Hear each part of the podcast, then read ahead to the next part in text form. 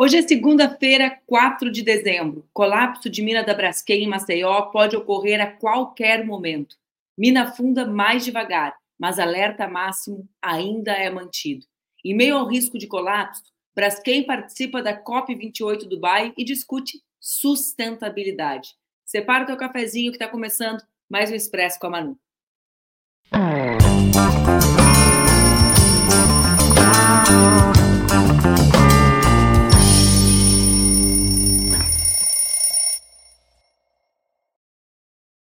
Bom dia, bom dia, bom dia, boa segunda-feira. Hoje é 4 de dezembro, está no ar mais um Expresso com a Manu, meu programa que acontece entre segundas e sextas-feiras, às 8 horas da manhã, aqui nas redes do Ópera Mundi. O Expresso, vocês já sabem, pode ser acompanhado ao vivo, como a Jana e outras pessoas fazem todo santo dia, mas também pode ser acompanhado depois, aqui pelas redes do Ópera, ou então no formato podcast. Tudo pronto, pessoal? Cafezinho na mão, passando café.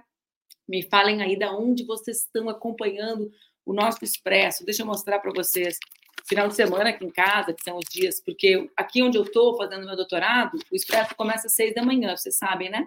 Então eu acordo assim. Tem uma moça que não gosta muito. Aí essa moça, quando tem final de semana, ela diz que, nossa, mas olha aqui, ela fica fazendo desenhinhos do expresso, tá vendo? Ela queria que isso aqui fosse a logomarca do Expresso, um café quente com uma carinha de tô fervendo. Vamos lá. Curitiba, Débora está em Curitiba. Débora. Lázaro, bom dia. Vicente, bom dia. Todos e todas uma ótima semana, que seja uma semana melhor, né? Uma semana chegando o fim de ano, né, gente? 4 de dezembro, é uma loucura a velocidade que esse ano passou, o ano que vem, 2024, já é ano de eleição de novo, uma eleição tão importante, as eleições municipais, as cidades que são o espaço que a gente se conecta com a população, o espaço que a população vive as suas rotinas. Todas as crises que a gente fala na teoria, na prática, acontecem nas cidades, pertinho das pessoas. Vou dar um golinho no nosso café e vou começar a falar sobre uma das mais belas capitais do Nordeste brasileiro, que vive uma realidade dramática há muitos anos, conhecida agora no, de todo o Brasil após as últimas semanas a Vera resolveu fazer inveja e contar pra gente que tá na Chapada dos Veadeiros. né? Vera, não faz isso com a gente, não, Vera. Dia de Ansan, Guilherme, reparei, olhar. Ó, vamos ver aqui. Então, a gente vai começar o nosso programa e vai fazer o programa inteiro hoje conversando sobre a situação de Maceió. Como vocês acompanharam, eu tenho certeza, no final de semana, uma tragédia está prestes, já está atingindo a cidade, né? E pode ganhar uh, contornos ainda mais graves. Nosso objetivo no Expresso de hoje é explicar para vocês um pouco do que está acontecendo, do que está sendo feito e do que ainda pode ser feito, o que será feito nessa região do estado do Alagoas, na região da capital Maceió. No domingo, um relatório do Ministério de Minas e Energia apontou que a área da mina da Braskem em Maceió já está estabilizada e um eventual afundamento do solo deve ser pontual. Segundo o documento, a expectativa dos especialistas nesse momento é de que, se houver desmoronamento, ocorrerá de forma localizada e não generalizada. Essa conclusão é do comitê de crise criado pelo Ministério para monitorar a região. O relatório leva em consideração levantamentos que foram feitos entre 29 de novembro e 2 de dezembro. O Ministério criou, para que vocês saibam, uma sala de situação para gerenciar as ações relacionadas às instabilidades geológicas na região de Maceió, com uma equipe formada por representantes do próprio Ministério, do Serviço Geológico do Brasil, SGB, e da Agência Nacional de Mineração. O relatório também afirma que a velocidade do afundamento da Terra, que chegou a ser de 50 centímetros, gente, 50 centímetros por dia, baixou para 15 centímetros por dia. Contudo, o documento ressalta que ainda se trata de uma velocidade elevada ao se comparar com o parâmetro anterior, 20 centímetros por ano. Eu visito Maceió alguns anos, depois que eu deixei de ser deputada, eu tenho uma parte da minha família que vive lá. Uh, o fato do afundamento de 20 centímetros por ano é de conhecimento público da população da cidade de Maceió. Vejam, e já era algo que, alarmados, as pessoas conversavam e clamavam soluções. Esse desmoronamento, né, esse afundamento de 20 centímetros por ano passa a ser de 50 centímetros por dia. Uma das grandes preocupações diante da situação tem sido justamente a Lagoa Mundaú. Mas o relatório, esse relatório produzido por essa comissão do Ministério de Minas e Energia, afirma que nos últimos dias não houve alteração expressiva no nível da Lagoa Mundaú. Sendo assim, o risco de contaminação, embora ainda exista, é considerado baixo nesse momento. A Defesa Civil informou que só nesse domingo, até às 5 horas da tarde, a mina da Braskem afundou cerca de 1,70 metro e 70 centímetros. A, a média é de cerca de 0,3 centímetro por hora. A instabilidade no solo foi agravada por décadas de mineração feita pela Braskem e provocou a evacuação de mais de 14 mil imóveis em cinco bairros, afetando um total de 60 mil pessoas. Somente um ano após o primeiro tremor de terra que abriu rachaduras em ruas e imóveis, no ano de 2018, vejam que eu estou falando, né? Eu falei para vocês que passei a visitar Maceió depois de deixar de ser parlamentar. Deixei de ser exatamente na eleição de 2018, que foi o ano da primeira rachadura nas ruas e imóveis. Somente um ano após, ou seja, em 2019, a empresa encerrou a extração do salgema, o que, que, é o salgema? O que, que, é extraído nesse minério da Braskem? Muita gente não sabe. É o salgema, que é um minério utilizado na fabricação da soda cáustica e do PVC. A região tem mais 34 minas de responsabilidade da Braskem. A Defesa Civil da capital alagoana permanece em alerta máximo e diz que o colapso pode acontecer a qualquer momento. Nos últimos dias, os moradores da região viveram angústia do possível colapso total da mina. Na quarta, dia 29, a prefeitura instalou um gabinete de crise para acompanhar a situação. A decisão foi tomada após tremores de terra se intensificarem em torno da mina, em uma área já desocupada e próxima ao antigo campo do CSA, um time de futebol de Maceió.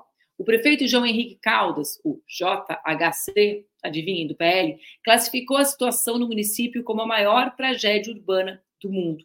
Foi também na sexta que o governo federal reconheceu o estado de emergência em Maceió. Ao longo da semana, moradores do bairro Mutange receberam alertas da Defesa Civil por SMS, informando para que deixassem a região e procurassem um local seguro. Pelas redes sociais, o governo de Alagoas publicou um guia com medidas de segurança para a população seguir agora e depois do colapso. De acordo com a prefeitura, as ações emergenciais incluem o acolhimento facultativo de pessoas em áreas de risco. Essas pessoas vão ser abrigadas em escolas municipais. Também estão sendo entregues kits dormitórios, de higiene e de limpeza pessoal, além de cestas básicas e de água. Olha, gente,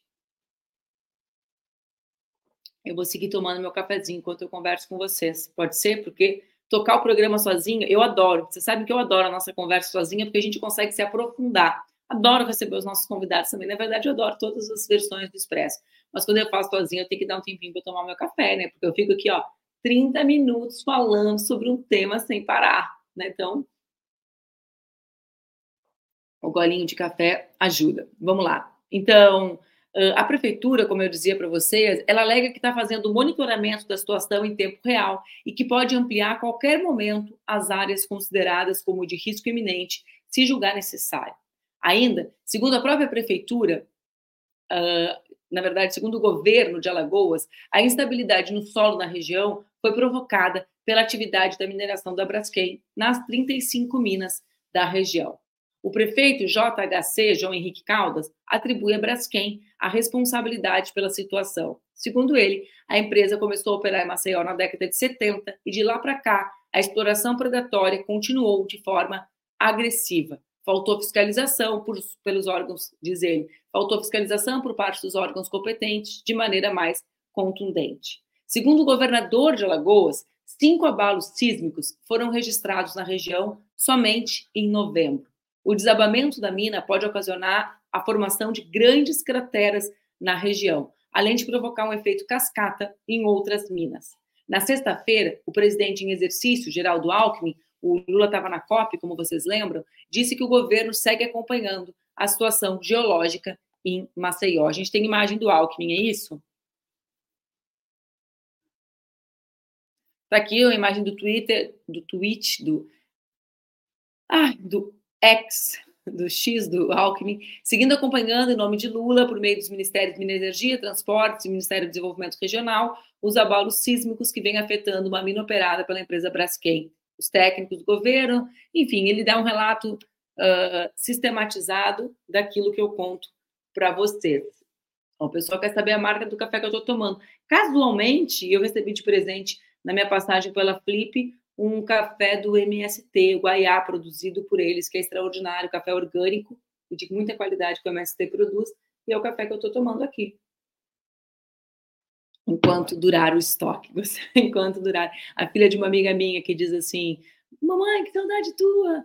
Aí, muito obrigada, volte sempre, né? Porque eu fico ouvindo o dia inteiro. Então, eu estou aqui no enquanto durar o estoque.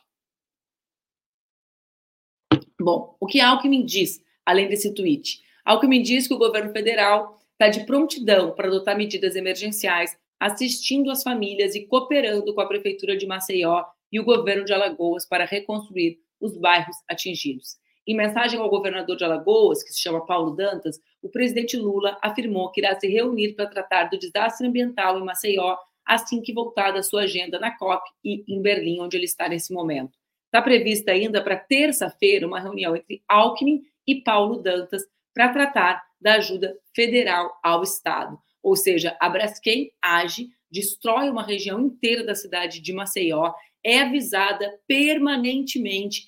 Os pesquisadores, as pesquisadoras da Universidade Federal de Alagoas, da UFAL, há mais de uma década apontavam os riscos de desabamento, de afundamento da região. Então, a Braskem segue explorando os avisos da pesquisa, ou o negacionismo que a gente fala. Negacionismo se materializa de várias formas. Uma das formas é essa forma predatória, né? Que a Braskem explorou essa região de, de Alagoas, da cidade de Maceió. Aí quem que vai bancar o prejuízo? Quem que vai bancar a reconstrução de espaços para que essas famílias, mais de 14 mil ou 16 mil famílias, eu sei que são 60 mil pessoas, habitem? Quem vai bancar o vazio urbano da região das casas abandonadas? O poder público, o tal do Estado, que muitas vezes os empresários têm a cara de pau de dizer que não devem existir. Não é uma, das, uma imensa contradição a forma como eles exploram os lucros e nós, a sociedade, bancamos os prejuízos desse lucro uh, predatório que eles, uh, uh, que eles fazem nessas regiões. Vamos lá. A universidade, como eu estava dizendo para vocês, há mais de uma década anuncia a possibilidade de afundamento. Essa semana, a UFAL divulgou no seu site um texto do ano de 2010. São 13 anos, pessoal. 13 anos que quem produz ciência no Brasil, dentro da universidade, já afirmava que um estudo publicado na revista científica Geophysical Journal International mostra que a exploração do salgema pela Braskem está provocando aumento do nível do lençol freático na região. Esse aumento da pressão pode causar o afundamento no solo. Prestem atenção nisso. São 13 anos que esse estudo, uma revista científica respeitada da geofísica, né, talvez seja mais respeitada da área, não é a minha área, mas nessa, nessa pesquisa, nessa revista já visa o aumento do nível do lençol freático e a possibilidade de afundamento, ou seja, quem produz ciência não é ouvido no nosso país. Em 2011, outro estudo publicado em outra revista científica muito respeitada, na Engineering Geology, chegou à mesma conclusão. Os pesquisadores estimaram que o afundamento poderia atingir até um metro e meio em algumas áreas da cidade. Ainda sobre a Braskem, a Justiça Federal de Alagoas aceitou o pedido de tutela de urgência contra a empresa petroquímica. A ação civil, a ação civil pública foi ajuizada pelo MPF, ou seja, pelo Ministério Público Federal, pelo Ministério Público do Estado de Alagoas e pela Defensoria Pública da União contra a companhia e o município de Maceió. Agora, de todas as informações, para mim, a informação mais relevante e que nós temos que tomar como parâmetro de reflexão sobre verdade as verdadeiras formas de negacionismo climático, de negacionismo ambiental, de negacionismo de negar a ciência para favorecer os negócios, são os avisos dos pesquisadores da UFAL. são os avisos feitos, avisos com estudos embasados, a maior prova é a publicação nas revistas uh, científicas. Eu não sei se vocês sabem, quando um artigo é publicado numa revista dessa natureza, ele é corrigido por outros especialistas da mesma área. Ou seja, não é que a pessoa pode fazer uma pesquisa e a partir dessa pesquisa sair publicando dado por aí. Essa pessoa escreve o seu artigo a partir da sua própria pesquisa e depois aquilo que nós chamamos de pares, né? As pessoas com formação na mesma área revisam esse artigo, corrigem esse artigo, dizem a essa pessoa, olha, tal dado aqui, nessa, aqui nesse artigo ainda está tá apresentado de forma inconsistente. Por que, que eu, estou trazendo essa informação para vocês? Porque isso significa que essas duas Uh, dois artigos publicados foram artigos uh, absolutamente embasados cientificamente. E mesmo assim, os governos ignoraram os avisos prévios dados pela comunidade acadêmica. A gente precisa saber para que, que existe a universidade, né? A universidade brasileira é o lugar de produção de ciência básica, é o lugar que produz pesquisa, é o lugar que nos dá caminhos sobre o que fazer e sobre o que não fazer, nesse caso concreto, da pesquisa divulgada pelo FAO há 13 anos atrás. É uma loucura, né? É uma verdadeira loucura. Eu quero falar com vocês um pouquinho sobre os impactos dos afundamentos. Vou dar meu golinho de café e a gente já conversa, pessoal.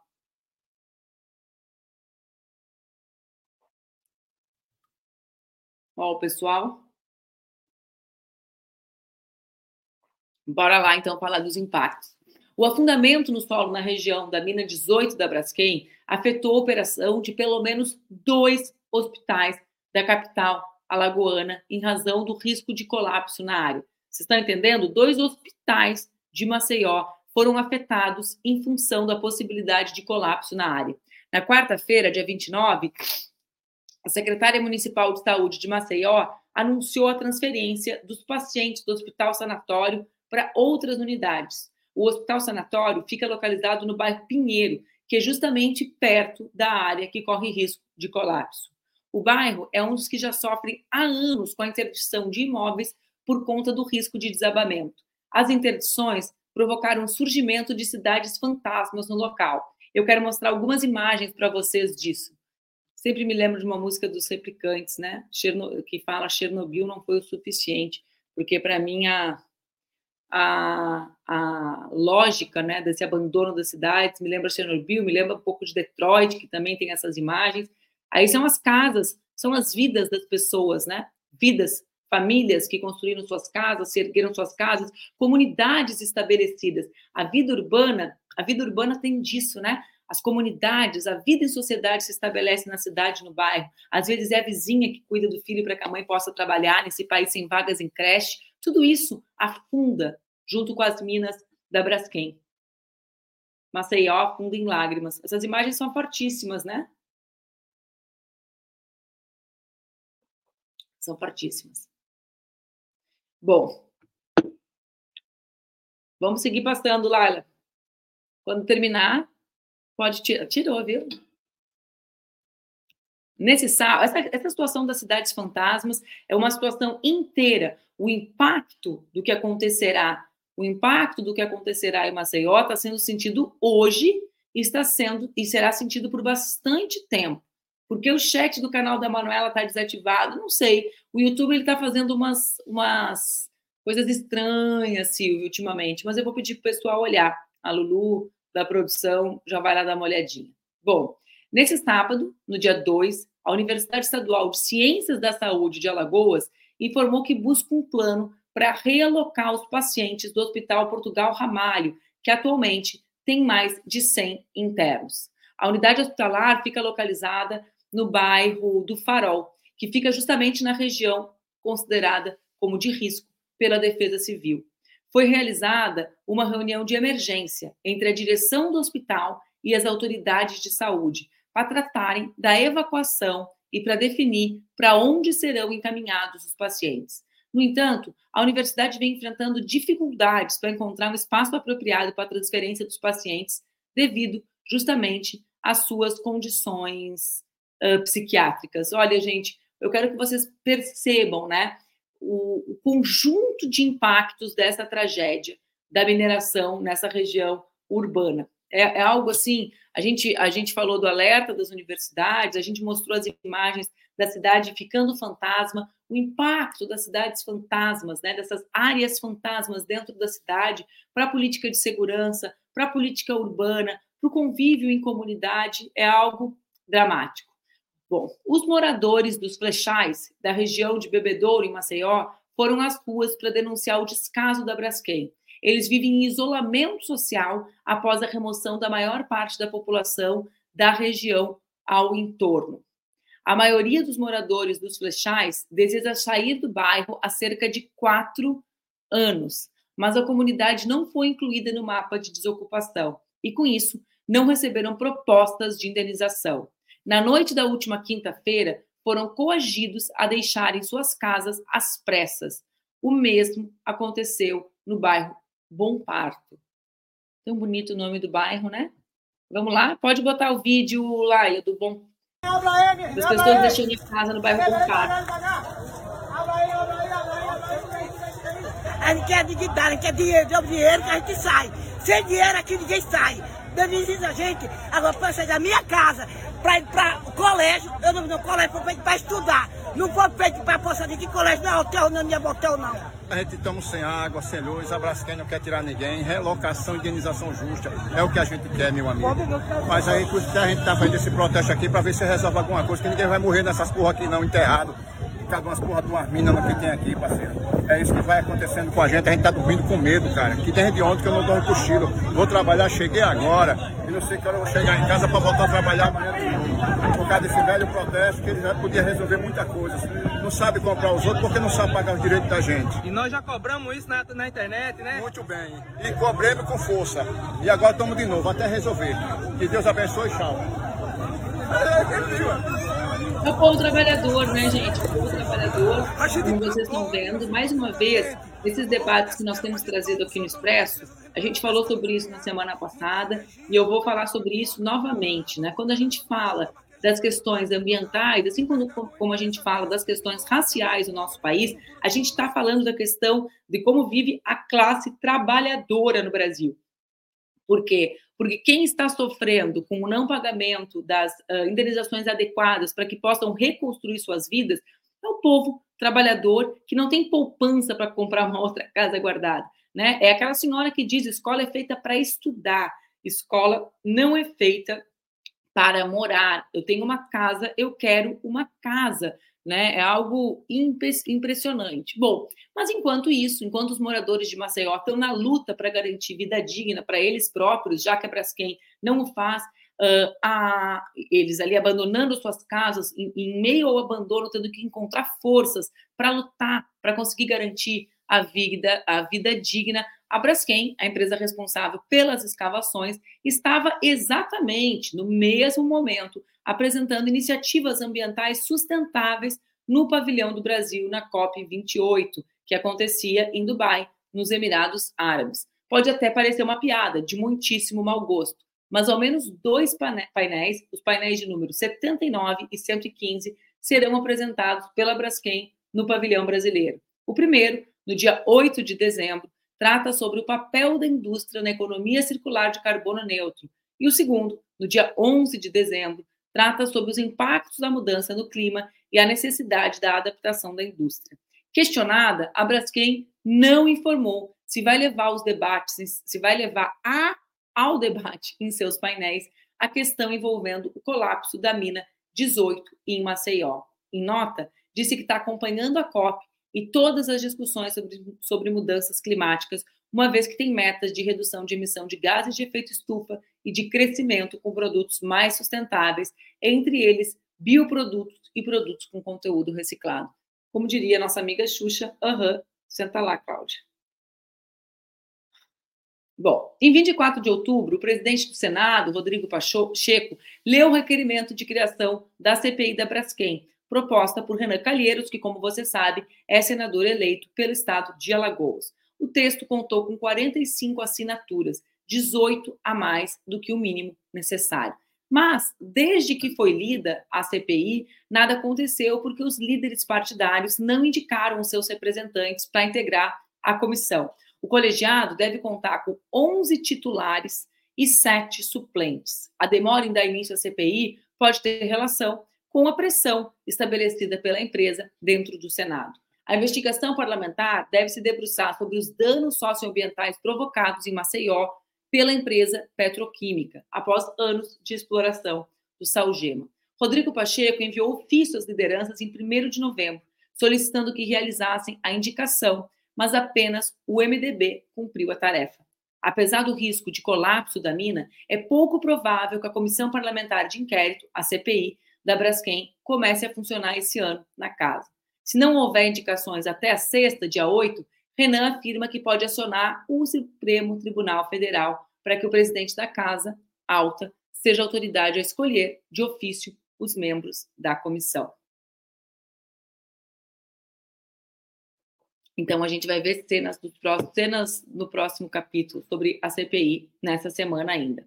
Renan também, Renan e Paulo Dantas, ambos do PMDB, criticam Paulo Dantas é o governador de Alagoas, tá, gente? Criticam e questionam o acordo já assinado pela Braskem e que está ajudando a indenizar os moradores retirados dos bairros afetados e a reconstruir a infraestrutura, infraestrutura urbana perdida.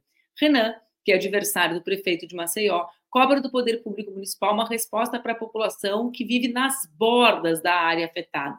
Segundo Renan, a empresa fez acordo com a Prefeitura de Maceió e com o MP, Ministério Público, e excluiu as vítimas, excluiu o Estado e resolveu só uma parte do problema com um acordo de 1 bilhão e 700 milhões de reais. Segundo o acordo para desocupação das áreas de risco, em 2019, não há reconhecimento de responsabilidade da Braskem.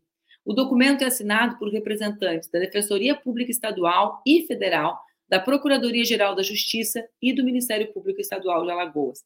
Nesse sentido, a Braskem nunca assumiu oficialmente a responsabilidade pelo afundamento dos cinco bairros na cidade de Maceió, resultado da extração do salgema, embora a empresa tenha sido apontada como a responsável pelos acontecimentos em relatório do Serviço Geológico do Brasil.